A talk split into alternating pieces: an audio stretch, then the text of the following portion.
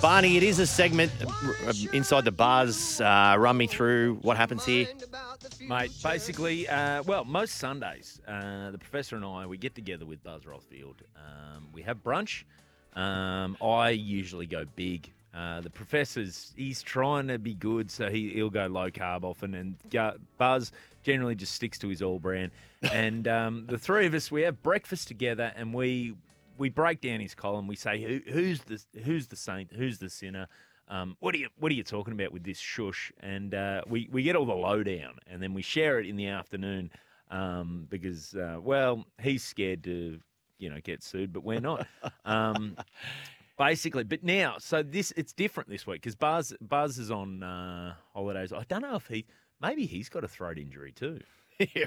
Where, where, where does Buzz go for holidays? Like, where, where do you see Buzz hanging out? Um, where do I see him hanging out, or where does he go for holidays? There's two separate questions. um, I'm not sure where Buzzard, but it's somewhere sunny. I know he likes the sun. I know he likes to get the top off and you know, just really tan. Dapto or somewhere like that. Yeah. Dapto, ooh, Dapto, he would like the Dapto dogs. Yeah, too. absolutely. Or Yeah, Kiama fish near a blowhole. Like he, I think he'd like the blowhole. Um, and you know, you, s- you blokes say you meet him for brunch. I, I tend to think, isn't he more of a Chinese restaurant man? Uh, the great Buzz Rothfield. I think he likes the Chinese restaurant inside the Cronulla Sharks.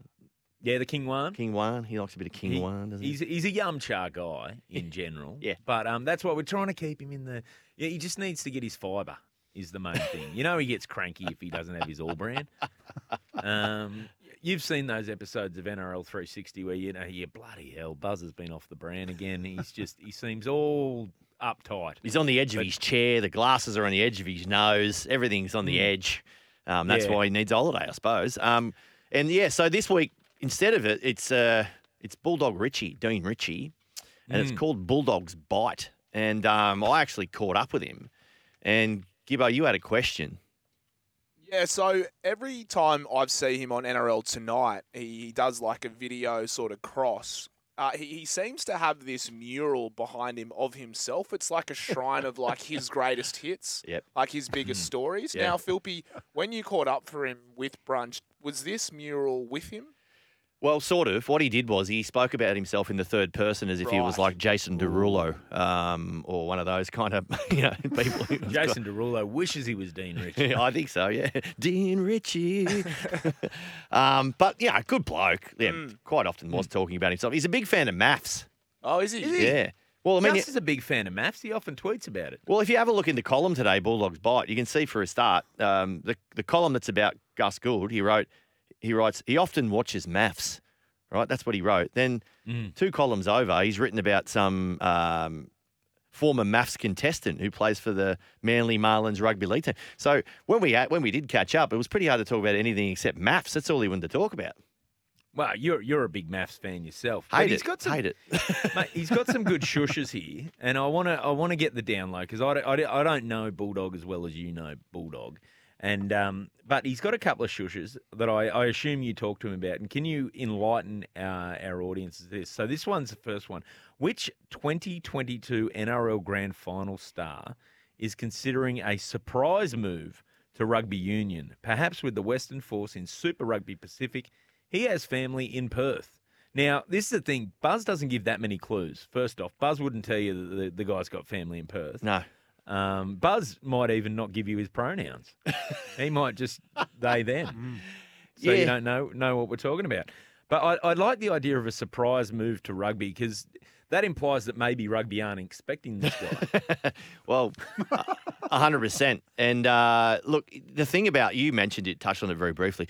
Buzz is very good at hiding. Like you could read Buzz's column for four weeks in a row, and you probably have absolutely no idea who he's talking about. Like, but mate, so often that's one thing people always say to me about Buzz's column is I got no idea what that guy's on about. I'm like, that's because he's a genius.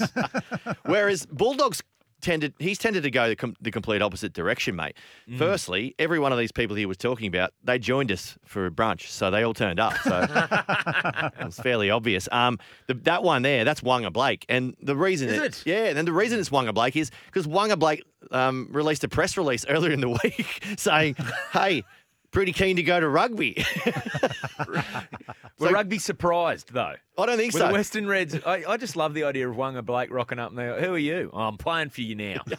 okay. Yeah, here's my show reel. Um, Yeah. So he doesn't quite, he hasn't quite grasped the idea of keeping it hidden like Buzz Mate, does.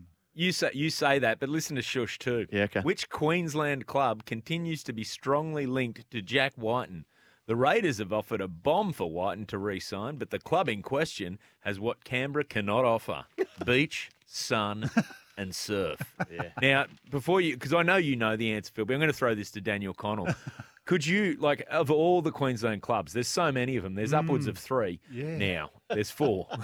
um, can you imagine which which one of those four clubs Yeah. could offer him things that Canberra doesn't have? Yeah, which like, to be fair, Canberra does have Batemans Bay, beautiful part of the world. There's surf down there, just one and a Ooh. half hour away. Yeah. for Jack, if he's not aware of that.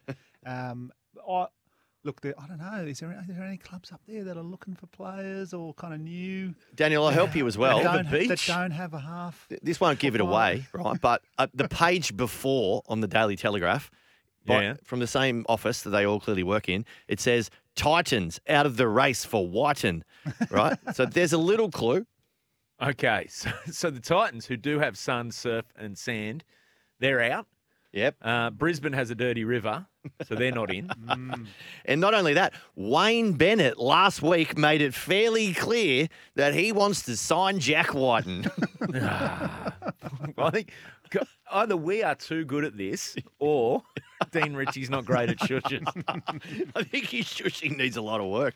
Um, he also spotted someone here, and it was me out the front of my house, and that was uh, that's because exactly where we did the interview. Oh, yeah, yeah. Well, he gave you a lift. He didn't did. Um, oh, mate, that was great to be a part of that inside ins, inside buzz. Do you have a stinger that goes on the back of it? What's the buzz? Tell me what's happening. there we go. You're listening to the last word, Barney and the Professor. The Professor's not here. You're with Philpy, Barney, Daniel Connell. We'll be back really soon to know